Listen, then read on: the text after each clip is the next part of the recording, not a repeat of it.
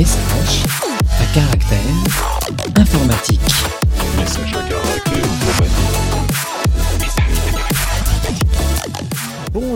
et bienvenue dans ce nouvel épisode de Message à caractère informatique, 71e épisode, épisode numéro 70. Nous sommes toujours le 20 mai 2022 et aujourd'hui je suis toujours accompagné de gens merveilleux tels que Clément Nivol. Bonjour Clément, qui es-tu, que fais-tu dans la vie? Salut Julien Alors moi je suis le Chief Revenue Officer de chez Clever Cloud, donc je m'occupe à la fois du marketing et des ventes et je fais en sorte que ces deux canaux se parlent bien, bien leur boulot. Merci beaucoup. Euh, nous sommes également en présence de Florentin Dubois. Bonjour Florentin, qui es-tu? Bonjour, je suis développeur chez Clever Cloud du coup. Je m'occupe du FAS, DLB et potentiellement de l'offre cube qui arrivera sous peu, un jour peut-être. Ouh. Est-ce qu'on pourrait l'appeler Lego, l'offre cube Ça serait tellement bien. Euh, Moi je j'avais cube on va se avec un le C. Lego. Moi j'avais Euh, cube avec un C. Ouais. Ça c'était pas mal aussi pour Clever. Euh, ou K-E-W-B-E, bref. Euh, on, va, on va libérer Alexandre. Ah, enfin, nous avons l'honneur de recevoir Alexandre Gourdel. Bonjour, Bonjour, Alexandre. Euh, qui es-tu, que fais-tu dans la vie? Alors, je m'appelle Alexandre Gourdel, je fais de l'architecture euh, software de la gestion de, et de la gestion de projets IT en indépendant et euh, je participe à la conception d'un nouveau type de transport en commun à la demande et autonome euh, pour une boîte qui s'appelle iFleet basée à Aix-en-Provence. Et moi-même, je vis à Nîmes, dans le sud de la France. Et merci beaucoup, bienvenue de, oulala, bienvenue Merci et merci de, de nous rejoindre sur, sur ce deuxième épisode. Euh, donc, si vous voulez écouter plus d'infos sur euh, ce que fait Alexandre au quotidien et ce que fait sa boîte, vous pourrez écouter l'épisode numéro 69, 70e épisode. Euh, attaquons directement sur nos liens de société avec euh, un lien de, que Clément a proposé. Euh, Apple en Europe est obligé de enfin peut-être serait peut-être obligé de, de faire ce que ce qu'a dû faire Microsoft il y a 10 ans, c'est ça? Absolument, ça va être un petit peu différent là ce coup-ci parce qu'on parle de, on parle de l'univers un peu plus mobile. Euh, vous n'êtes pas sans savoir que le, le système d'exploitation d'Apple, qui s'appelle iOS, euh, n'a qu'un seul navigateur, un, pour, pour être plus précis, un seul moteur de rendu, euh, qui est en fait WebKit et que Apple, euh, que Apple euh, défend chèrement sur, ce- sur cette plateforme, de façon à ne pas avoir de concurrence. Ça fait quelques années que ça dure et euh, ça pose certains problèmes, notamment le fait que euh, si tu veux faire en fait une application web, bah, tu es limité à l'implémentation des API qui sont dans WebKit.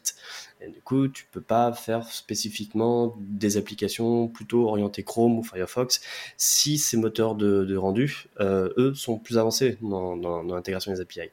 Donc, en fait, c'est un truc qui, qui commence à, arriver, c'est que on a l'impression que le Digital Market Act, qui est, euh, qui est en cours de fabrication en Europe et qui serait appliqué à partir de 2024, il se pourrait qu'une nouvelle version de ce texte puisse obliger Apple à ouvrir la concurrence à plusieurs moteurs de rendu sur, euh, sur iOS, donc sur les iPhones, mais aussi surtout sur les iPads.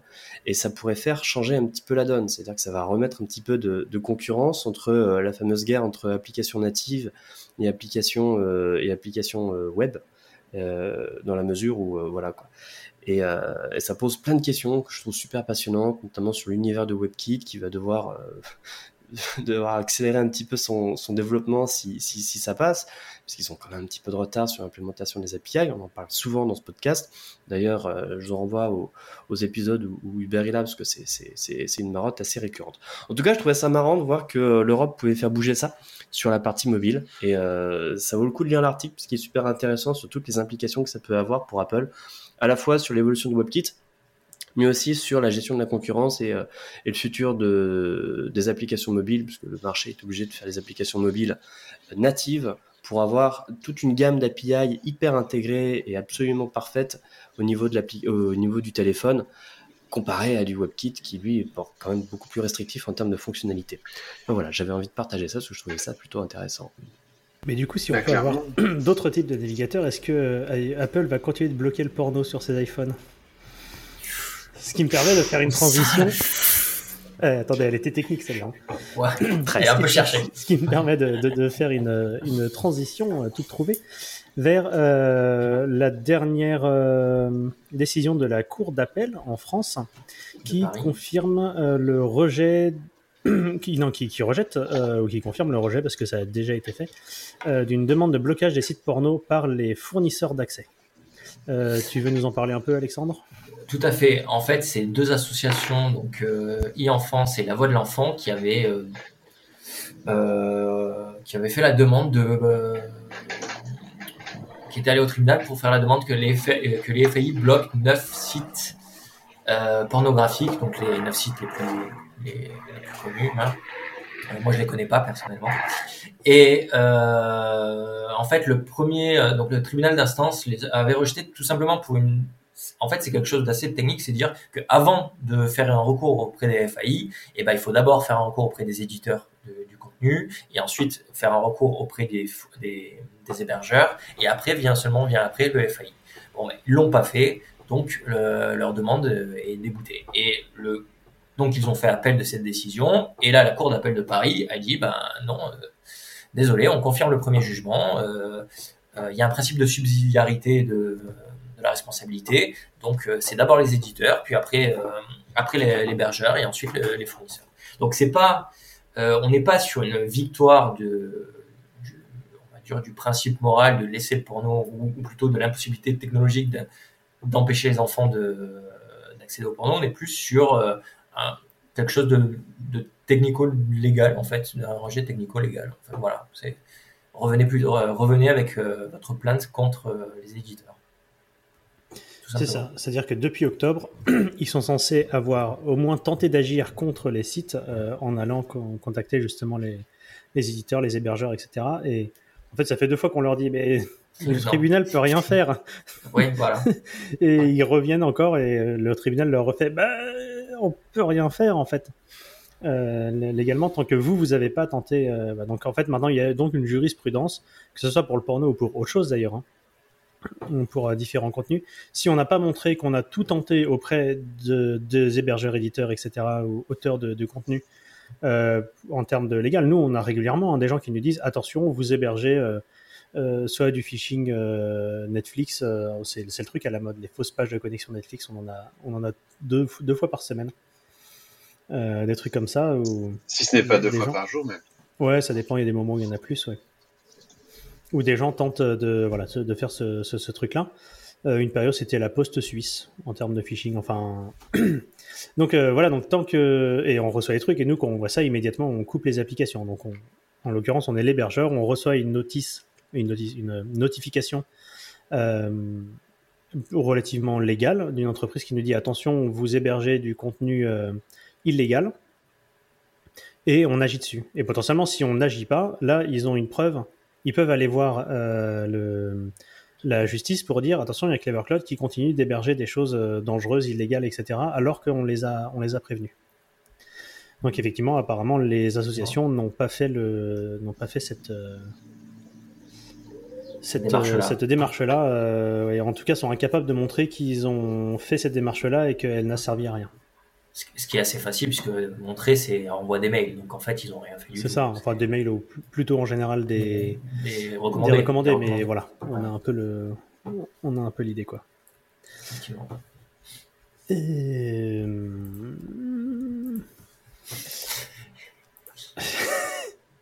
Mais alors, est-ce que je la tente Avec un triple salto euh, arrière?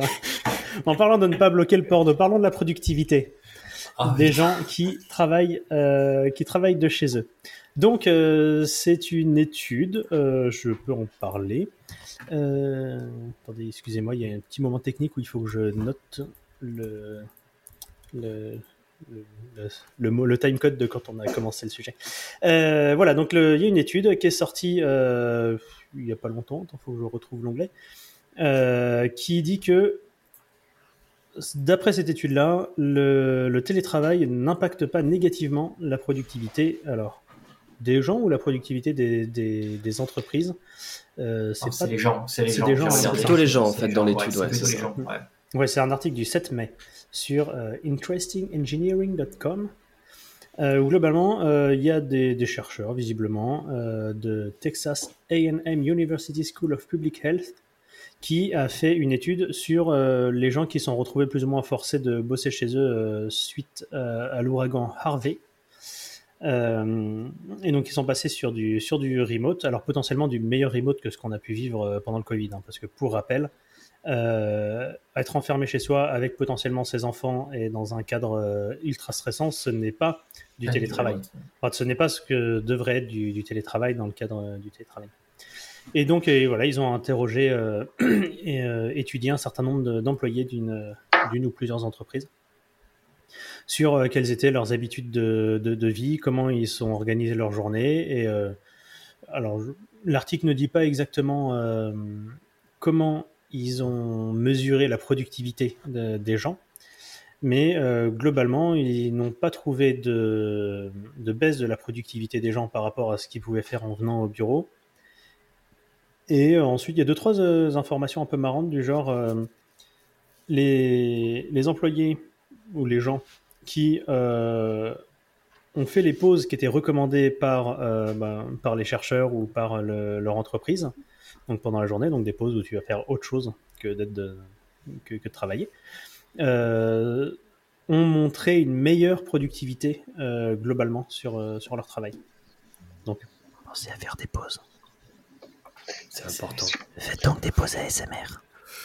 D'ailleurs, en parlant de ça, est-ce qu'on ferait pas une pause nous-mêmes? On vient de la faire, la pause. Je sais pas si vous voulez réagir un peu le- là-dessus. euh, Si, si, bah oui, en parlant des pauses et euh, ces parties- de ces euh, parties-là. Après, je sais pas quand vous vous arrangez, mais euh, je sais que tout- généralement, j'ai un thé ou de l'eau avec moi. Et euh, mon thé, ça doit faire une demi-heure, trois quarts d'heure. Et toutes les demi-heures, trois quarts d'heure, dès que la tasse est finie, du coup, euh, j'en reprends un. Du coup, je, globalement, je fais des pauses toutes les demi-heures, trois quarts d'heure.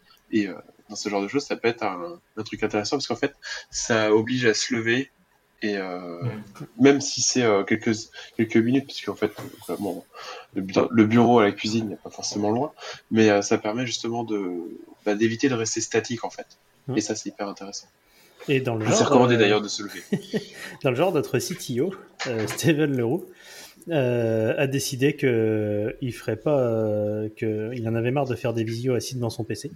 Donc régulièrement, quand il a besoin de, de prendre l'air, il, il embarque son téléphone avec Zoom dessus, il le pose sur euh, sur son vélo et puis il fait le, le call en se faisant une, un petit tour dans la campagne autour de chez lui. C'est vrai. Il est, C'est un expert là-dedans. Ou en gyroroue maintenant parce qu'il faut qu'il s'entraîne à utiliser sa gyroroue. Ah, mais au niveau Mais, de euh, l'équilibre avec le téléphone, c'est chaud quand même. Ah oui, mais il met pas le téléphone en main. Il le Ah garde bon que dans la poche. C'est bien tenté, mais non. Il Non, mais pas sur le vélo, sur le vélo, il l'accroche sur le Sur le Sur le guidon, guidon, ouais. sur le guidon. Donc comme ça, tu peux toujours Ah, le ça, voir avec le, le ciel qui défile derrière lui. C'est en vrai, c'est sympa. C'est toi, tu fais du télétravail, euh, Alexandre? Je fais pratiquement que ça, puisque que comme je suis indépendant et que je vis loin de la plupart de mes clients, euh, je fais quasiment que ça. Par contre, oui, j'ai la bougeotte. Et si je réfléchis, il faut que je marche. Si euh, j'ai un appel, il faut que je marche. Là, non, là, je suis en train de battre des records où je reste assis parce qu'on on enregistre. Mais normalement, il faudrait que je me lève toutes les 10 minutes pour marcher. Mm. Mais euh, ouais, effectivement, euh, c'est pas mal de changer de position régulièrement. J'ai investi dans un fauteuil il n'y a pas très longtemps. Euh, un vrai fauteuil, en fait, pour améliorer la, la posture. Mais moi, ça change moi, rien. je, je, je plus sois le fauteuil. Achetez un vrai fauteuil si vous voulez vous mettre au Oui. télétravail ou faites-vous Ça, fournir. sûr. Parce que moi, je l'ai pas pris pendant le confinement. Euh, J'ai pris un, même j'ai pris un Ikea plutôt haut de gamme. Ça a pas suffi. Je me suis défoncé le dos. Donc, euh, faites, faites vraiment un effort là-dessus, ou sinon faites des pauses très très souvent. quoi. Ça, ça change ta, ta journée. Ça vraiment, ça change ta journée d'avoir un vrai fauteuil de Ah, ça travail. C'est et c'est pas une chaise de, de c'est pas une chaise en bois de pour manger. C'est pas euh, c'est pas un cha- une chaise design, un fauteuil design de, de salon. C'est vraiment euh, Une bonne une chaise chaise. de travail. Et Pour oui, euh, vous pouvez demander à votre entreprise de vous payer votre votre fauteuil parce que ça fait partie de votre matériel, euh, du matériel qu'ils sont censés vous, vous fournir. Et c'est c'est un investissement parce que ça peut vite monter à 1000 balles un bon fauteuil, voire euh, voire plus. Et, euh, et c'est un investissement, mais ça vaut quand même le coup parce que la santé, euh, en général, on le paye beaucoup plus cher quelques années. Demandez à la Et- médecine du travail d'ailleurs. vous verrez leur réponse là-dessus. Et allez les tester. Si on peut pas se faire passer un message, allez vraiment les tester suivant ce que vous aimez et vous partirez peut-être pas forcément avec le plus cher parce que c'est c'est des choix après euh, de confort. Mais allez euh, allez dans une boutique les tester. Il y a des professionnels du fauteuil qui, qui vous aideront. Et- Oui, il y en a qui, il y en a qui aiment avoir des accoudoirs, il y en a qui n'aiment pas avoir des accoudoirs. Donc, euh, allez, ouais, effectivement, c'est c'est un bon, un bon conseil. hein. Et Encore Et, un euh, avis sachant sur, que euh, général- ouais. Sachant qu'en général, euh, les, les entreprises ont déjà une politique de d'enveloppe euh, justement pour aider à, à s'équiper. Donc, n'hésitez vraiment pas. C'était le petit message euh, santé Oui. publique. Pour celles qui acceptent le télétravail, pour celles qui n'acceptent pas le télétravail, prenez l'article qu'on vient de vous donner, et puis N'hésitez pas à le lancer. euh. c'est ça.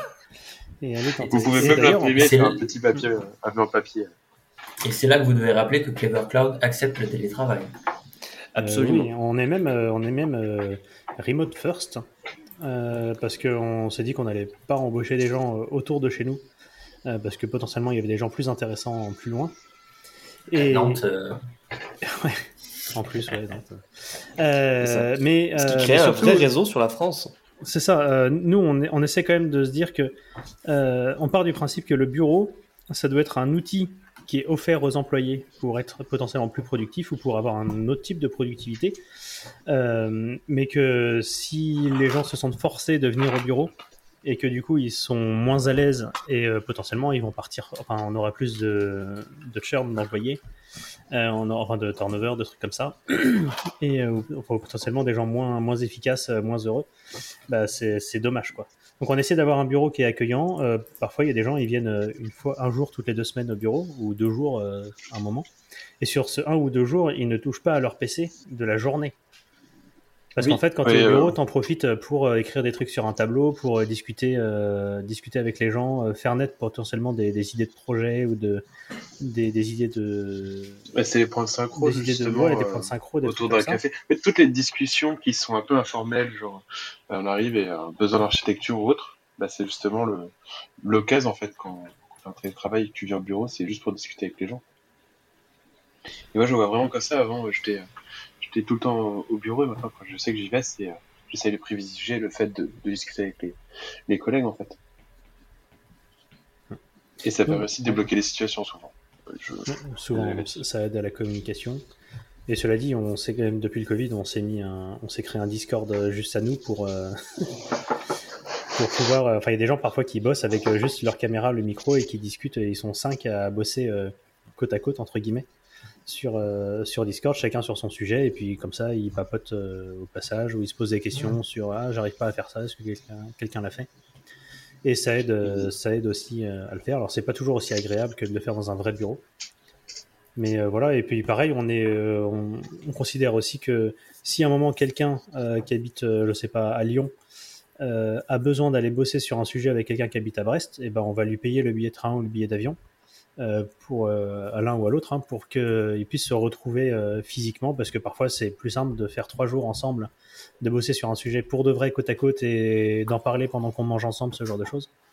Euh, donc on est vraiment dans cette idée de bah, si vous avez besoin de vous rencontrer, euh, Clever Cloud va vous payer le billet et ça ne doit pas vous empêcher de.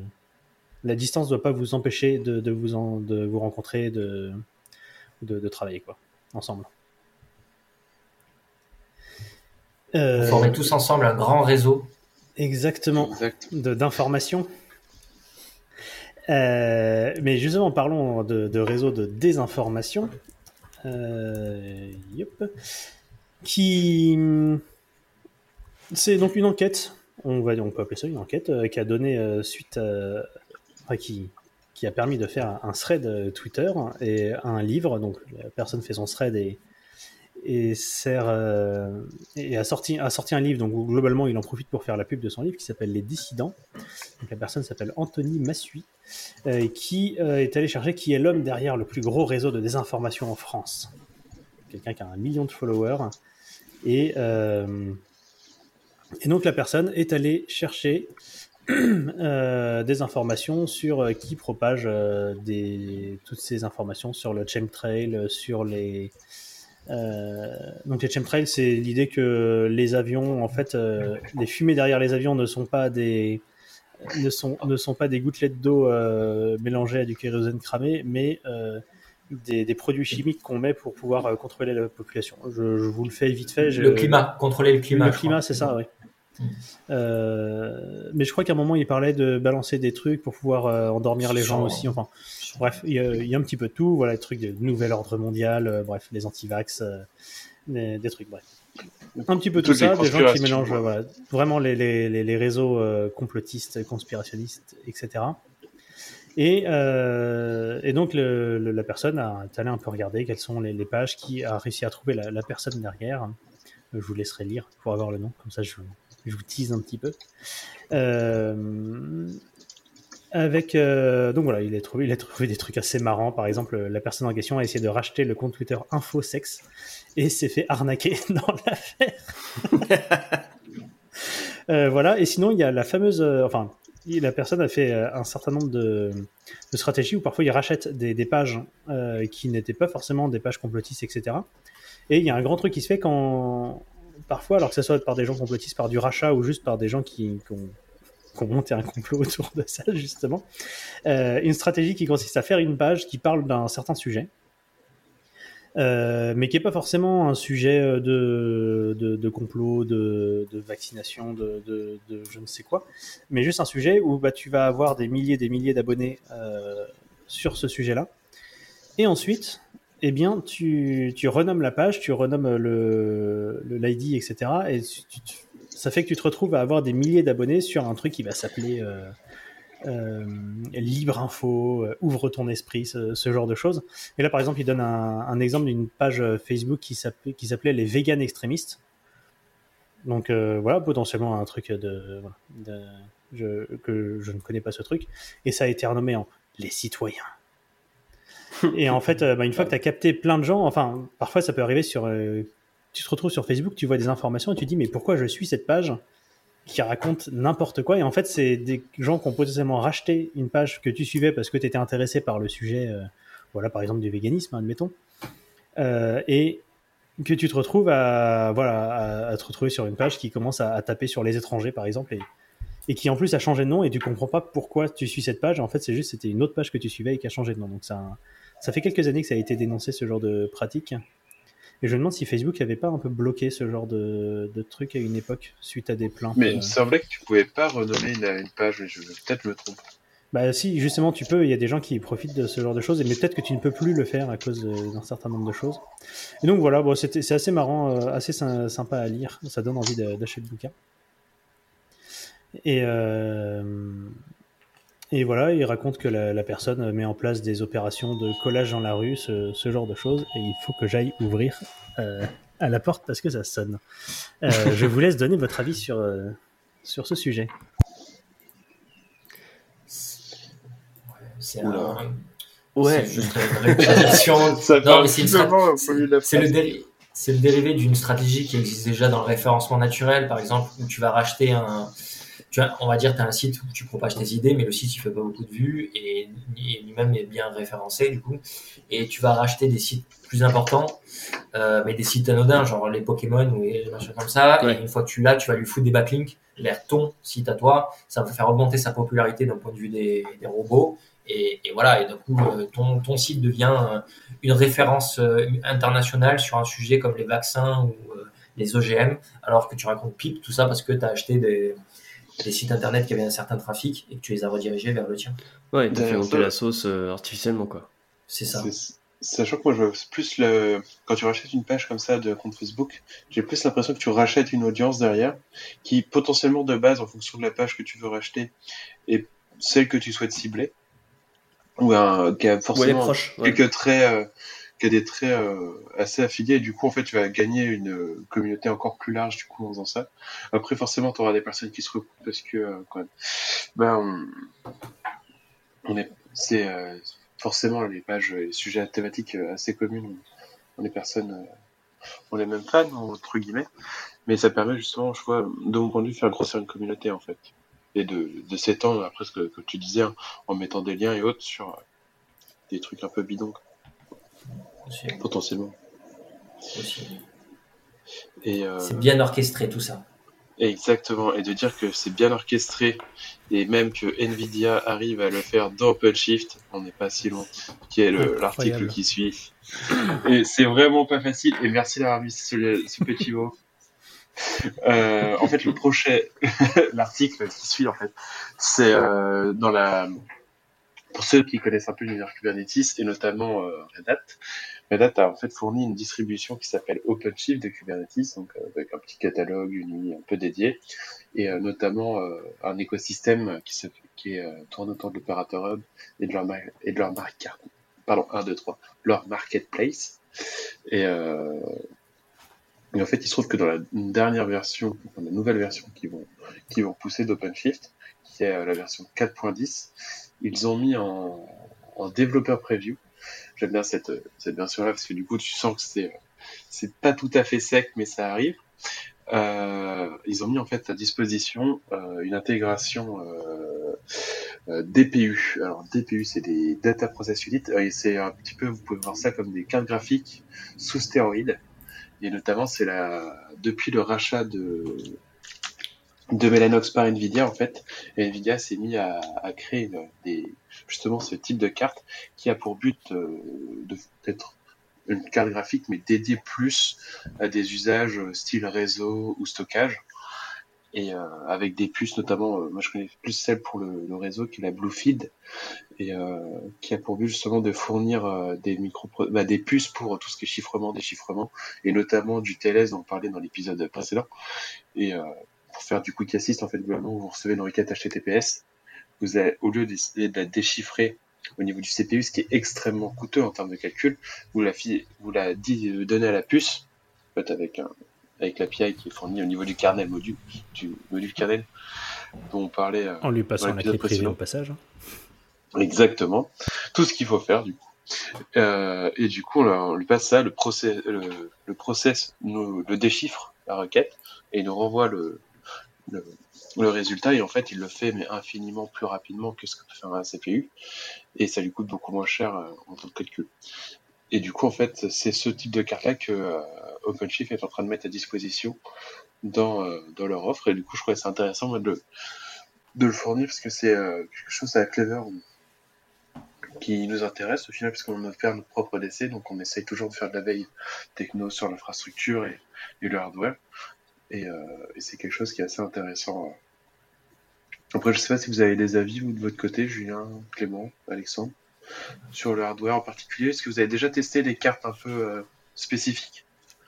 Non, justement, moi j'ai jamais eu l'occasion de tester ça. Et du coup, j'ai plutôt hâte de voir les résultats. Mais je sais qu'on a, on a déjà commencé à recevoir ce, ce genre de matos et qu'on va commencer les tests. Mais là-dessus, j'ai pas encore, euh, pas encore vu. Après, c'est rare hein, de tomber sur des gens qui font ce genre de, de tests. C'est quand même assez spécifique.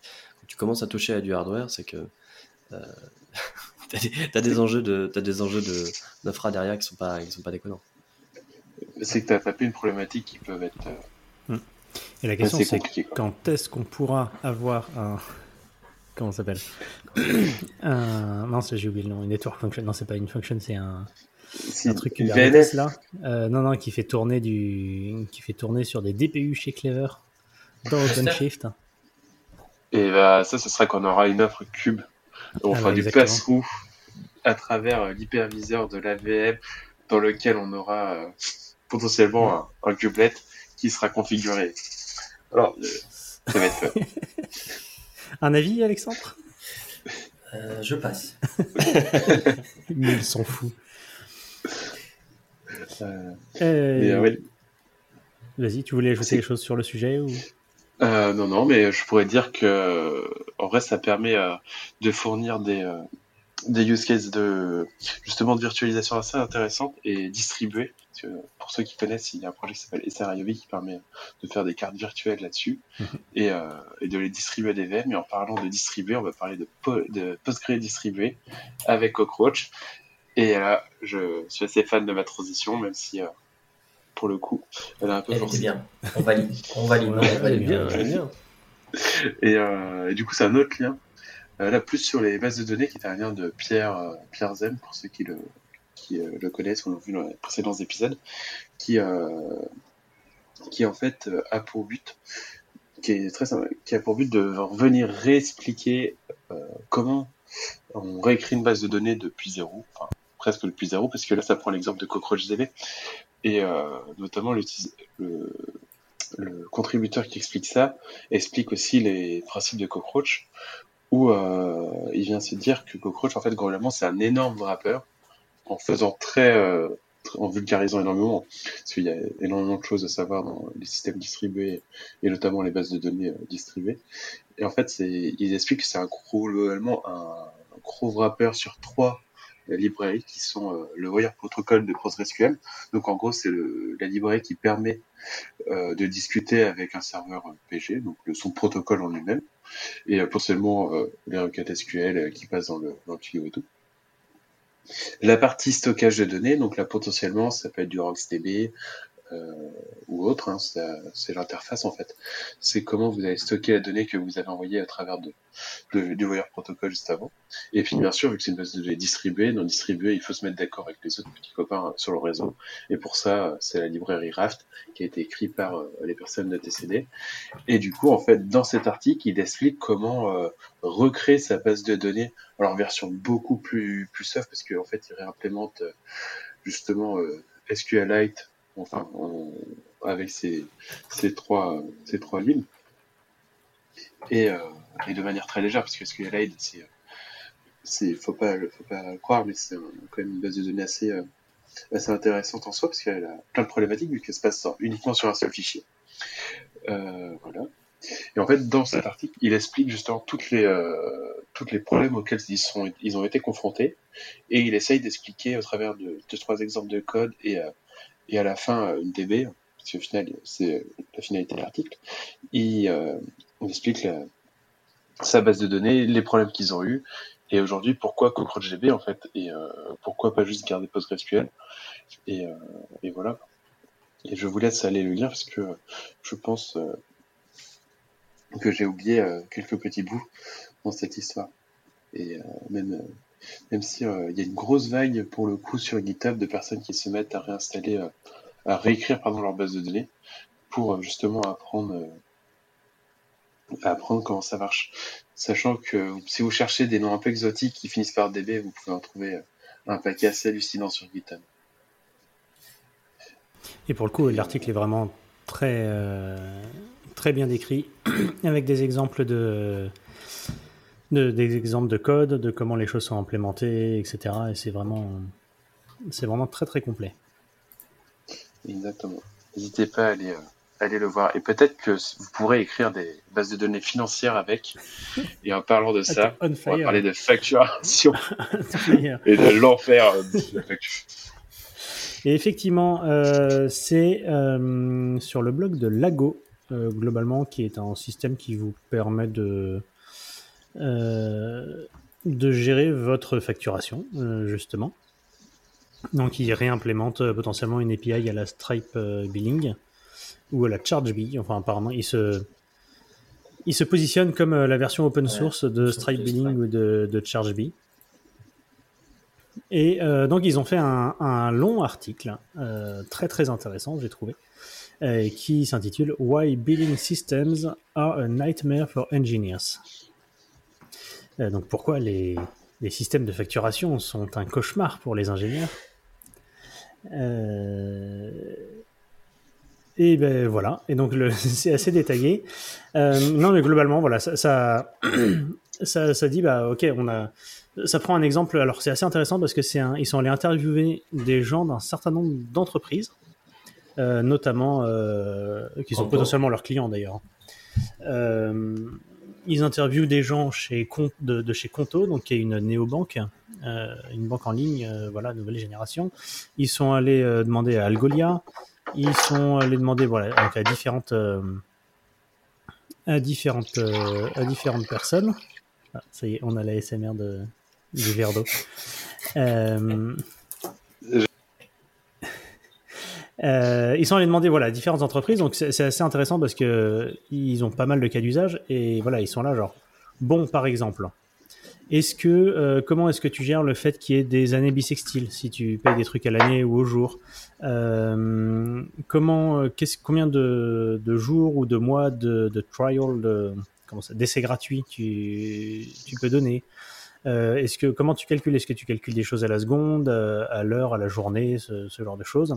Comment tu fais ton prorata si tu fais payer les gens en milieu de mois euh, pour quelque chose qui dure un mois? Est-ce que tu fais payer genre tous les 15 du mois euh, le, le produit avec un pour le renouvellement automatique? Ou est-ce que tu fais payer au début de mois ce qui fait que quand les gens s'inscrivent, est-ce que tu leur fais payer le, les deux premières semaines, par exemple, ou les, les, les- les trois derniers jours du mois euh, et ensuite ils auront re une, euh, une facture le, le mois suivant? Donc ça, ça pose beaucoup de questions avec des trucs, par exemple, si on vend des plans, admettons qu'on ait un plan, euh, un plan bronze et un plan argent et un plan or.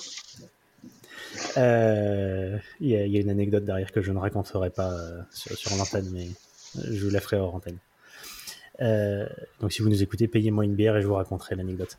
Euh, mais voilà, admettons qu'on soit Bonne sur le plan. Euh, admettons qu'on soit sur le plan bronze, par exemple, et que la personne veut euh, augmenter d'un plan. Donc, est-ce qu'on se dit que euh, on lui fait payer juste le prorata de la différence entre le plan bronze et le plan or, par exemple, euh, jusqu'à la fin de la période, ou est-ce qu'elle paye tout, ou est-ce que la personne ne passera au nouveau plan que à la fin de la période et paiera à partir de ce moment-là, ou est-ce qu'on fait payer à la fin de la période le prorata en plus de la période suivante? Et quand les gens veulent redescendre d'un plan, euh, comment est-ce que qu'est-ce qu'on fait? Est-ce qu'on continue de, on dit bon bah ok, tu redescends d'un plan, mais du coup tu seras sur le nouveau plan, enfin le, plan d'en dessous, euh, que à la fin de la période et pour l'instant jusqu'à la fin du, du mois, euh, c'est bon parce que si la personne a payé en avance euh, sa, période de, de- enfin si la période de facturation c'est par rapport à ce qui va se passer, peut-être qu'il faut rembourser la personne si on lui coupe maintenant tous les avantages de son plan. Enfin, ça détaille plein, plein d'usages, euh, et notamment comment est-ce que tu fais si tu, si tu dois gérer de la consommation, euh, enfin du paiement à la consommation, mélangé à du paiement à, l'inscription au mois ou à l'année, ce, ce genre de choses. Et c'est effectivement l'enfer. Et pour avoir bossé pendant un ou deux ans là sur, euh, enfin, sur même plusieurs itérations de- du système de facture Clever, euh, je trouvais ça très cool à lire parce que je me dis, bah, en fait, je suis vraiment pas tout seul à avoir galéré. Et je sais pas si vous, vous avez votre, votre avis là-dessus. Euh, moi, je trouve l'article plutôt bien foutu et encore, euh, c'est qu'une partie de, de, de, de la glace immergée. Je sais plus comment c'est quoi l'expression, mais globalement, il y a tous les autres. Merci. Il y a, ouais, il y a tous les autres problèmes qui sont liés en fait à, ton métier, euh, qui sont pas exprimés là-dedans. Parce que, euh, par exemple, techniquement, on a des clients qui demandent à avoir des, euh, des, des prix spécifiques sur des produits spécifiques. Donc, on fait des versions du catalogue spécifique à un client euh, qui s'applique sous certaines et certaines conditions. En fait, il y a six points qui sont exprimés dans cet article. Le dernier, est quand même, un gros un point, hein, c'est euh, comment tu gères la, la taxe et, les, et la TVA. C'est vraiment chaud. Euh, mais aussi, comment est-ce que tu gères tous les trucs qui sont spécifiques à ton métier? Et alors là, tu te retrouves bien seul sur ces, problématiques-là. Et euh, d'un autre côté, il y a des trucs sur lesquels euh, moi, je j'ai pas encore de réponse au vent de Check Clever. C'est comment est-ce qu'on fait, par exemple, du calcul de facturation sur comment s'appelle le, le, qui est un truc qu'il faut mettre en place d'un point de vue euh, à la fois marketing, mais qu'il faut ensuite modéliser sur, la partie billing. C'est un enfer ces trucs-là, c'est vraiment un enfer.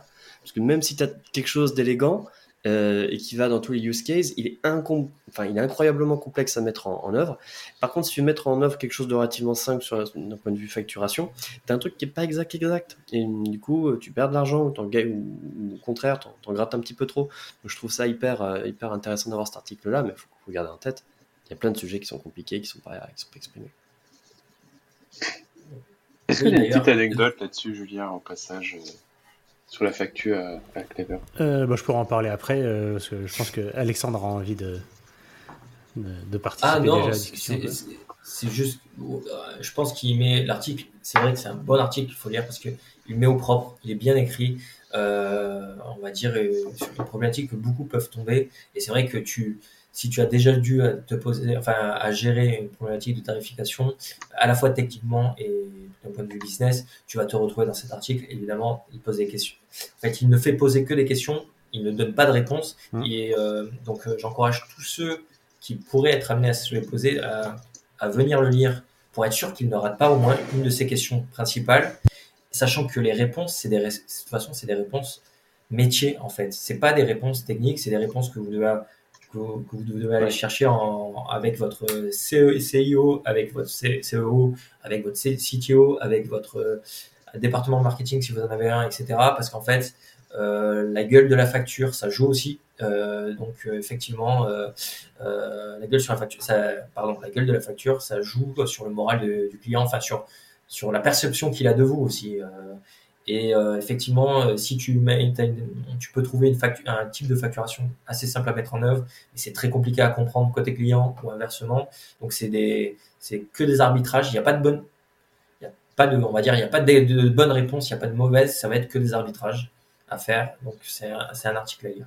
C'est un truc sur lequel tu as eu à bosser, toi, euh, soit actuellement, soit dans le passé Alors, c'est dans un passé, c'est que j'ai dû concevoir un, j'ai fait la direction technique, l'architecture et la gestion de développement. C'était une plateforme d'automation de gestion de campagnes d'achat média, donc les campagnes publicitaires pour euh, Google, Facebook, Google Ads, Facebook Ads, etc. Donc leurs API à la, à euh, pour un réseau euh, de conseillers immobiliers.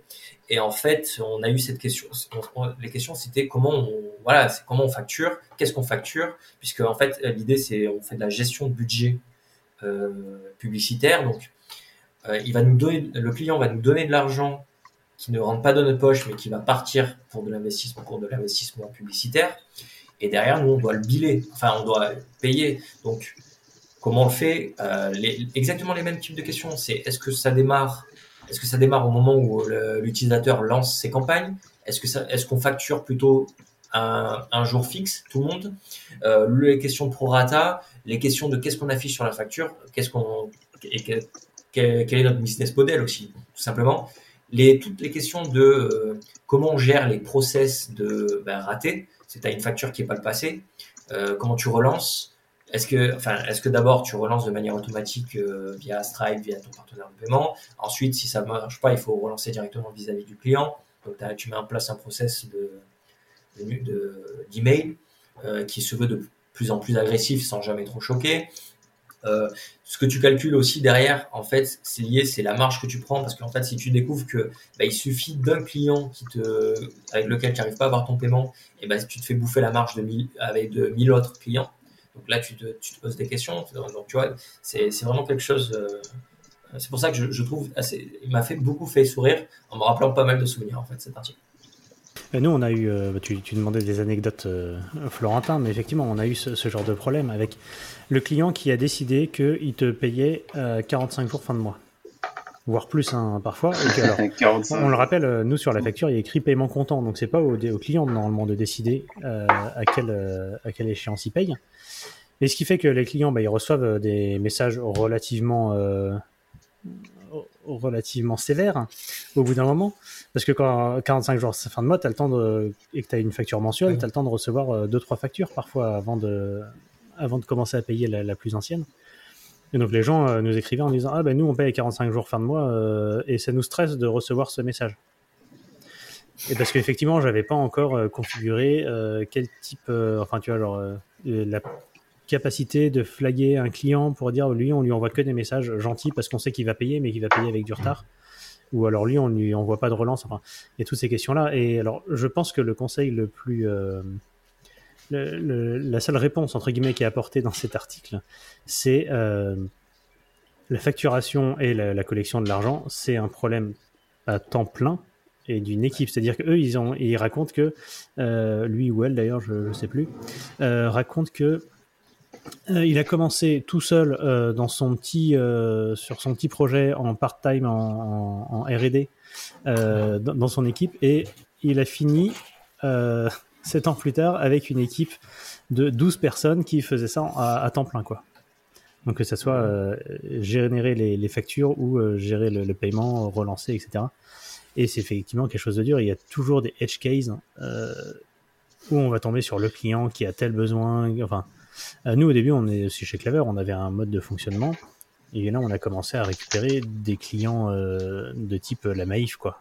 Et la Maïf, ils ont leur propre process de pour gérer les factures, pour les achats, etc. Donc, on est déjà, on est sur des, gens qui vont vous envoyer un, message euh, en octobre pour nous dire ah, il faudrait nous faire la facture pour l'année prochaine pour qu'on puisse le mettre dans notre budget. Enfin, donc voilà, il y a un certain nombre de, de problèmes et donc faut réussir à intégrer tous les, les edge cases de, tous les clients potentiels euh, dans quelque chose de cohérent et c'est vraiment compliqué. Et même sur les factures, juste sur la présentation des factures, euh, depuis la nouvelle billing API euh, qui est sortie il y a un an et un mois, et deux mois bientôt, j'ai changé deux ou trois fois la façon de présenter les factures et on s'était mis à trois.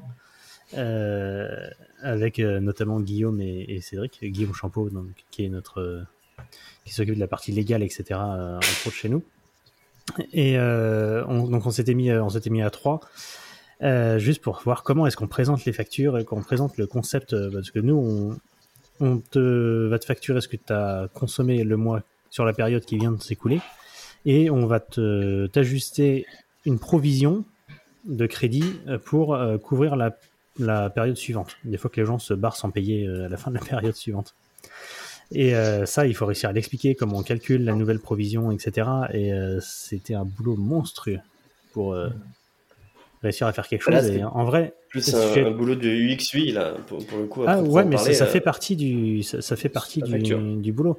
Et en vrai, on a eu Bah des clients qui se, qui nous posaient des questions sur le support régulièrement, qui le jour où le, le nouveau format de facture est sorti, ça a répondu à leurs questions, quoi. Enfin, genre l'après-midi même, parfois, c'est ça chez Clever, on sort des features, on n'a même pas encore le temps de faire l'article hein, qui dit qu'on a, enfin, de, de publier l'article, qu'on a déjà des gens qui ont vu la nouvelle feature et que ça répond à leurs problématiques euh, qu'ils avaient et qui viennent nous voir en mode c'est génial. Et, Mm. euh, ouais, Et- et c'est assez impressionnant. Et pour le coup, on a pas mal de remontées comme ça de, de nouvelles features qu'on sort. Et, euh, et en fait, en, en interne, on a, on a un Slack sur lequel on a un petit message, un petit thread thanks. Et du coup, le support, des fois, euh, vient déposer les petits messages des, des, euh, bah, des clients, en fait, qui sont hyper contents d'avoir telle ou telle feature, justement. Qui, c'est- ça, résout leur, ça résout leur problème. Oui, parce que sur ce vrai. sujet, en général, la moindre erreur, c'est ton service client qui, qui saute hein, en termes de. En termes de...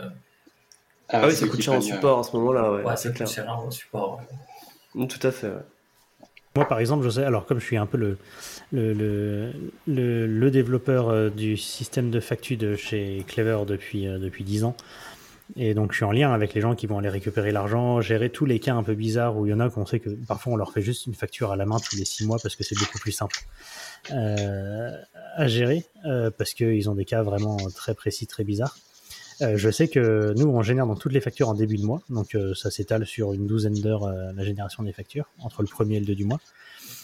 Et je sais que moi, entre le premier et le 3 du mois, je ne fais que répondre aux questions techniques et parfois voir comment est-ce qu'on ajuste des, factures de, façon technique.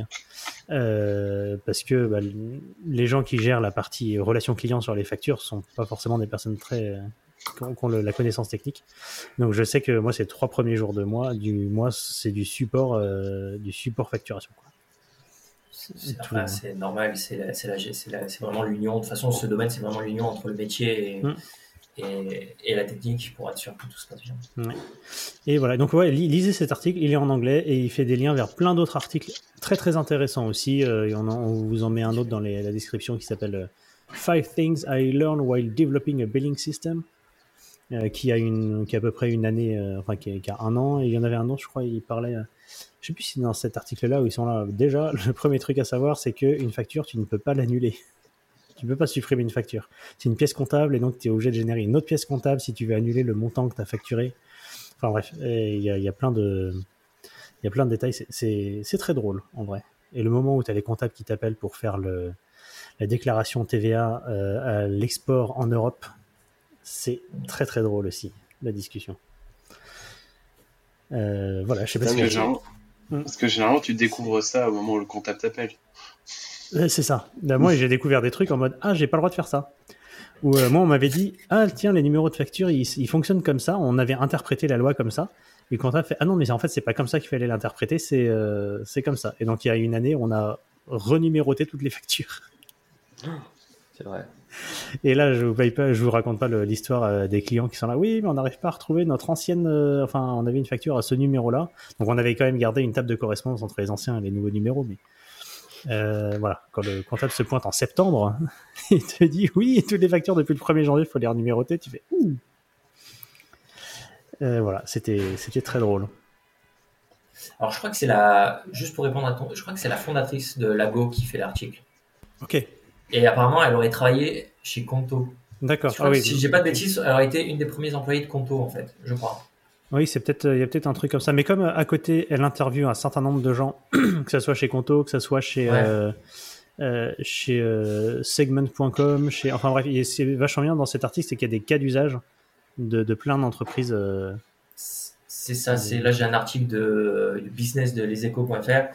C'est, alors je vais pas le dire son nom parce que j'ai peur de l'écorcher. Enfin, si, Anto Chong, Chong, j'espère que j'ai pas trop écorché. La première employée de Conto crée la startup Lago. Donc en fait, c'est c'est assez raccord. Ok, d'accord. Ça marche. Merci pour la précision. Euh, Est-ce que vous avez une idée de transition? Parce que là, je sèche complètement. Euh, On peut faire ça, hein, tu sais. Est-ce qu'on ferait pas un tour d'horizon du coup de Oui. C'était plus évident. Euh, tiens, t'aurais pas des nouvelles de Yubico par hasard? Ah, Yubico, donc l'entreprise qui fait les fameuses YubiKey, euh, donc les clés FIDO. Alors, fun fact, euh, FIDO, c'est une alliance euh, de, de sécurité sur le web, et j'ai cherché partout sur leur site, même dans la FAQ, et j'ai été incapable de trouver ce que voulait dire FIDO.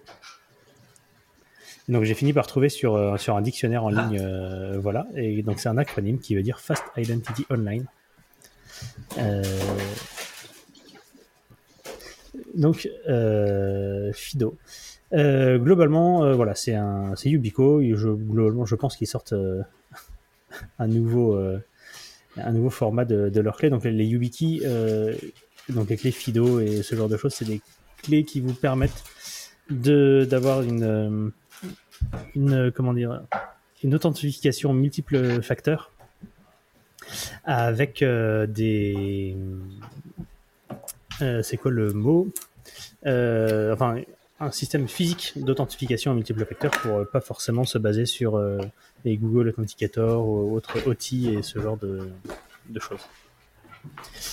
Et donc voilà, donc ils font un petit rappel de à quoi ça ressemble les différents protocoles, etc. les- les- L'évolution, donc il y avait Fido avec euh, U2F. Euh, il y avait euh, et voilà, et il y a le nouveau, nouveau format qui s'appelle WebAuthn qui Le consiste Fido 2, Fido 2, c'est ça. Ouais. Euh, voilà, euh, WebAuthn, qui consiste en deux choses euh, une implémentation dans le browser, donc avec une API spécifique euh, pour les, les, les clients euh, qui sont dans le browser, et euh, le, des conseils d'implémentation, enfin le- les spécifications de la partie euh, serveur de la chose, quoi. Ok, d'accord. Euh, C'est un truc, que j'ai jamais regardé de près comment fonctionnaient les, les, les, euh, les FIDO euh, et les YubiKey en fait en, en, en particulier. Euh, en gros, c'est, c'est- comment ça marche exactement si, si quelqu'un peut me rappeler le concept, le principe Parce que je, je- je m'étais dit je vais m'en prendre une, mais euh, en fait, j'ai Alors, peur de globalement- l'implémentation en fait. Globalement, de mémoire, tu mets une clé, euh, ta clé GPG privée dessus. Ou, D'accord. euh, ta clé SSH privée. Et en fait, du coup, tu viens. Euh... en fait, quand tu te connectes, il vient la lire et s'assurer que du coup, cette, euh, cette clé-là déverrouille un, un certain objet que tu que avais chiffré avec ta clé euh, publique. Du coup. Ouais, en fait, le, le- la clé va te générer un OTP à partir de. En fait, c'est un challenge euh, OTP de la même façon que tu as ton Google Authenticator qui, qui tourne. euh, enfin voilà, que tu peux faire tourner sur ton portable. Et du coup, ton navigateur va aller chercher le, le, le- le challenge, euh, le- la réponse au challenge euh, directement sur, sur ta clé.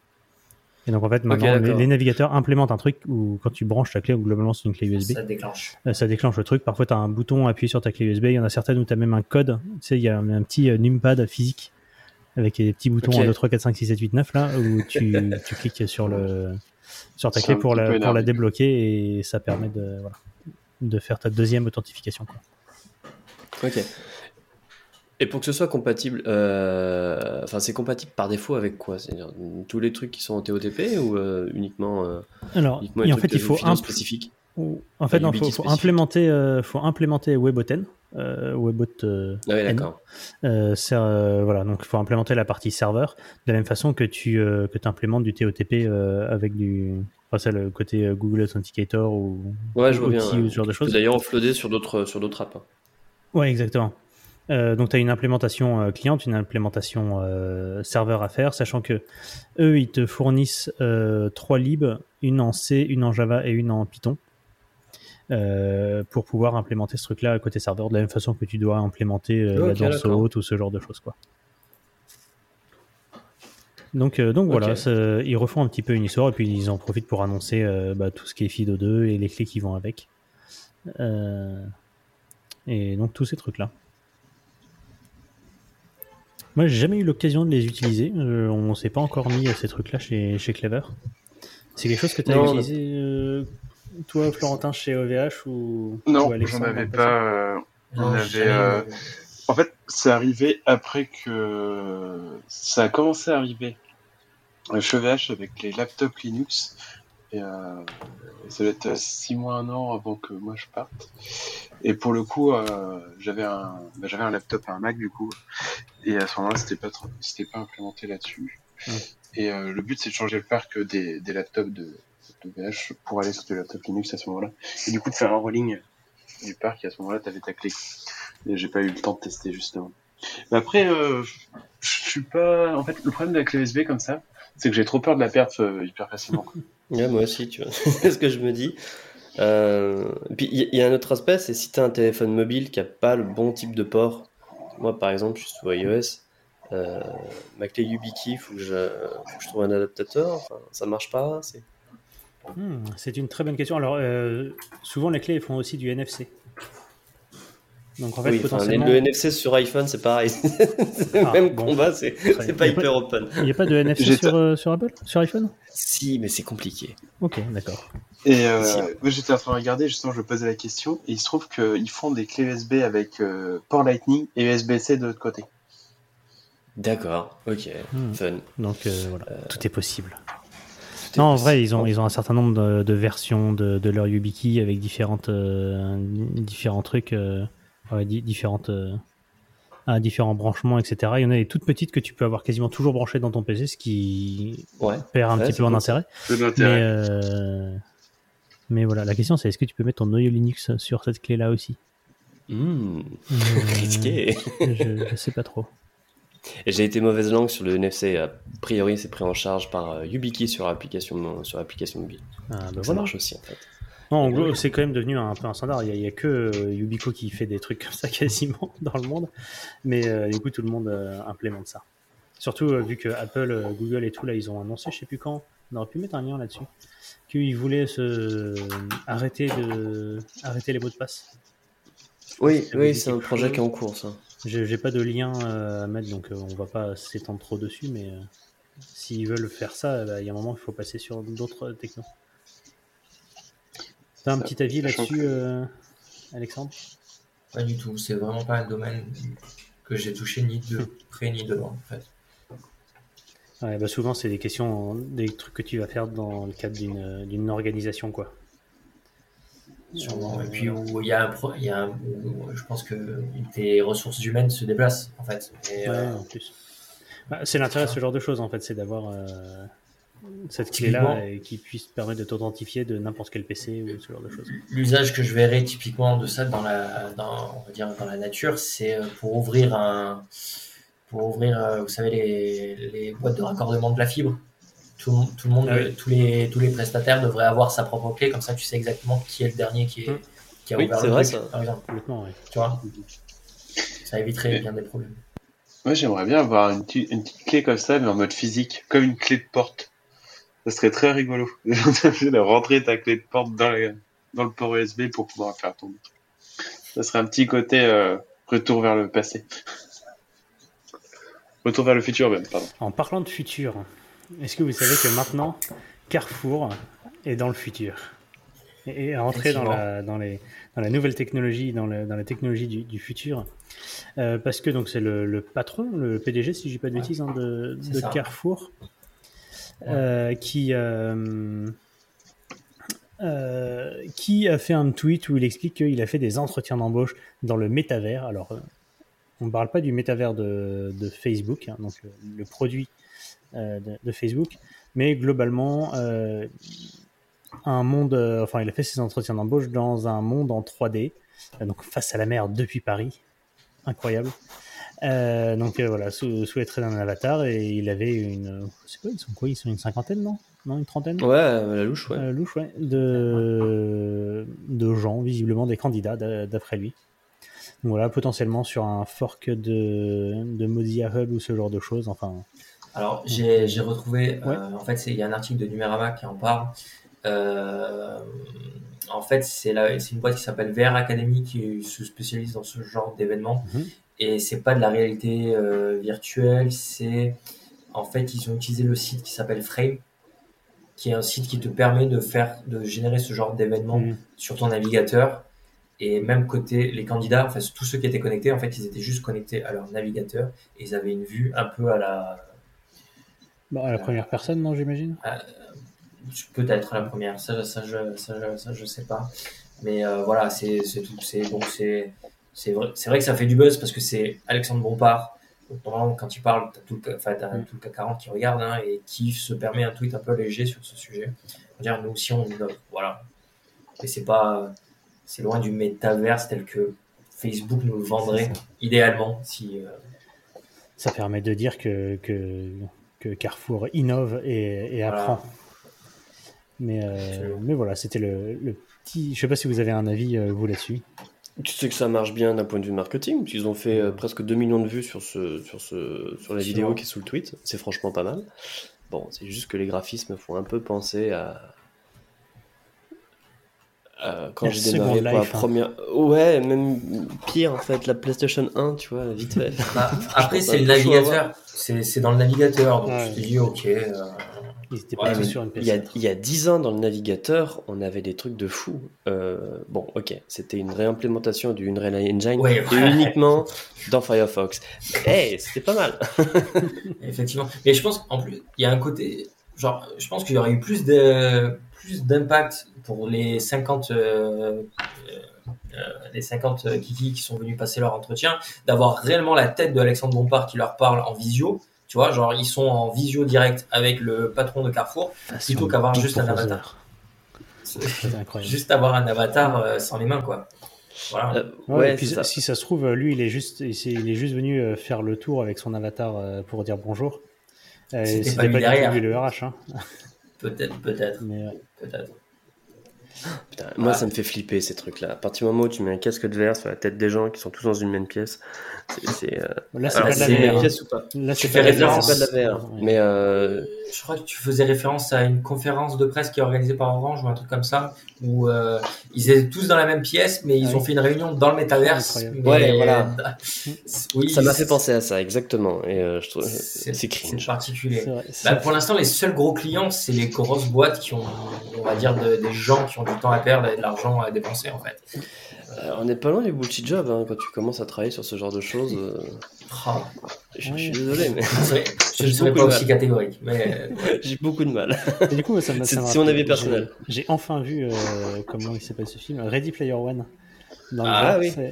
Et du Il coup, est trop bien, ce film. L'histoire de tout le monde avec les. Avec le, le casque de VR sur la tête, tous dans la même pièce, ça, ça y fait penser. Ouais, Ah bah là, t'y hein, pour le coup. euh. excellent film d'ailleurs, enfin en termes de référence, etc. Pour, euh, Ouais, alors moi je l'ai peut-être vu un peu tard, j'ai trouvé ça too much, tu vois. Le- Ah ouais, Ils ont mis un Godzilla parce que bon, faut faire plaisir aux gens qui aimaient Godzilla. Enfin, c'est comme ça que je l'ai vécu, mais euh, comme je l'ai vu dix ans après tout le monde. euh, bon. C'est un Godzilla mécanique, c'est encore mieux. Ouais, enfin, moi j'étais là. Mais bon, trop de c'était spoil justement. pour les gens qui ne l'ont pas vu. Non, non, il est dans le trailer. Il est dans le trailer et puis le film, euh, le film, euh, Le le film film, a il 10 faut le voir parce qu'il est, il est vraiment cool. Non, il a 4-5 c'est un, ans. C'est un Spielberg, c'est- donc un, Spielberg, un avec la musique d'Alan Silvestri. euh, ça fait un super, ça fait un super moment et, euh, et Il y a cool. ouais, le choix des musiques utilisées aussi, ouais, est très, est très bon. Il y a euh, Ah oui, ouais. Ou des trucs comme ça. Ouais. donc, euh, Et en parlant de musique, ah, On arrive à la fin de l'épisode. De. Voilà, on arrive à la fin de l'épisode, donc là pour le coup, on va faire un vrai lancer de dés. Euh, je prends un dé, un dé que vous connaissez. Le c'est un dé. vins. Un dé 20. C'est un dé de 20. On pourra t'en envoyer un parce que c'est le logo de Clever qu'on a imprimé en, en 3D Ah ouais, cool. et qui nous sert pour faire un. C'est un, c'est un outil de, de décision. Oui, c'est Euh, hyper important. Tu vois, entre 1 et 2, tu mets tout sur cube, euh, ce genre de choses. Quoi. C'est peut-être pas un truc que vous devriez dire publiquement sur un podcast, en fait. Euh, Ah bah si. euh, Si, si, Si, si. si t'as un problème entre deux trucs, si. tu En prends fait, le c'est- dé.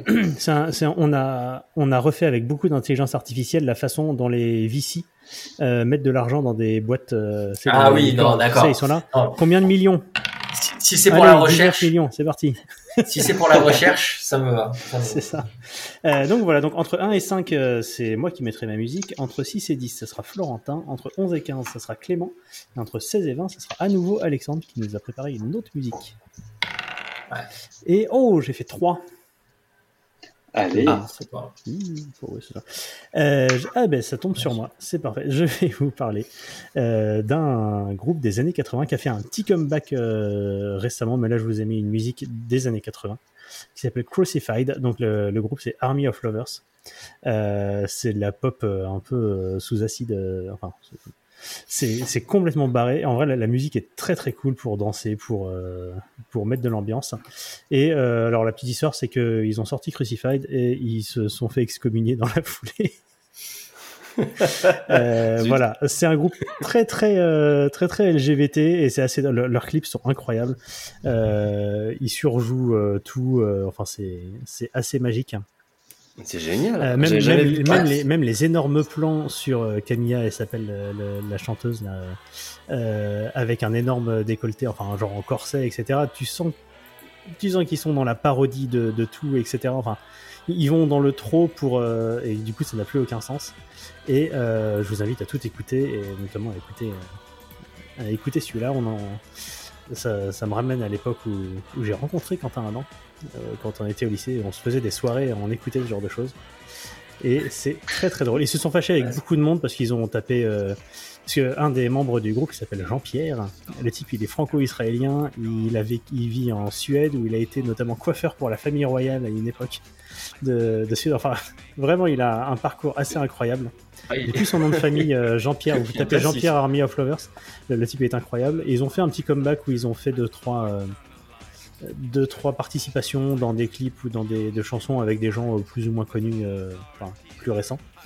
Et, euh, et voilà, euh, vous allez voir, ça, ça donne du peps. Je, je C'est pas mal. C'est Et enfin, il y, c'est- a, il y a un petit côté euh, où je sais pas pourquoi, mais je verrais bien euh, Quentin dans le costume qu'il a au tout début, euh, un petit peu euh, royal. Ah bah non, je sais pas pas le pourquoi, nombre de fois où on a dansé là-dessus euh, avec Quentin quand on était jeune chez ses parents. C'est Et, pour ça euh, qu'ils ne savent pas, ça a commencé chez ses parents. Il y, a, il y a un petit côté euh, Queen, I Want to Break Free, en fait, le clip qui est. euh, je sais pas si ouais, vous ouais. connaissez. Ouais, il y a un petit côté, voilà, ce- cette partie-là de, de Queen, Mm. euh, dans, dans ce côté-là, mais poussé vraiment à, poussé vraiment à l'extrême. Euh, et euh, ils ont fait vraiment, ils ont, ils ont une reprise de the Sunshine In euh, qui est euh, assez incroyable. Je sais pas si vous vous souvenez, c'est la chanson à la fin de la comédie musicale Hair. Euh, voilà, enfin bref, je, je vous invite à écouter et c'est vraiment un groupe qui mériterait d'être plus connu. Enfin, ils ont eu leurs petites heures de gloire euh, euh, dans les années 80, mais euh, bon, moi moi j'adore personnellement. On gardera en tête l'i- l'image de toi et Quentin en train de danser sur ça. Ce sera l'image de la fin de ce podcast. voilà. C'est ça. C'est parfait. Euh, sur ce, donc, euh, je On vous invite à faire des photomontages dans, le- dans les commentaires. Le monteur, le monteur, si tu nous entends, est-ce que tu pourrais euh, le voyer pour mettre ça à la fin? Le pire, c'est qu'il serait capable parce que je pense qu'il a la banque d'images de Quentin. Euh, Moins de moi, mais je pense à la banque d'images de Quentin en toge euh, pour ça et il serait capable de le faire. On lui en touchera un mot. Euh, donc je rappelle que vous pouvez me trouver sur Twitter euh, at JUDUU, vous pouvez trouver Florentin sur at Florentin Dubois, euh, ça s'écrit comme ça se dit à peu près, tout attaché. Euh, Clément Nivol at, à Cnivol sur Twitter et Alexandre à. Gourdel Alex sur, euh, sur Twitter. Et bien sur ce, je vous souhaite à tout le monde un bon, enfin, aux gens présents ici un bon week-end et puis peut-être euh, à vous si vous nous écoutez un vendredi, un bon week-end également, même si c'est un mardi, je vous souhaite quand même un bon week-end. Bonne journée. Au revoir. Au revoir. Bonne journée, bon week-end, au revoir.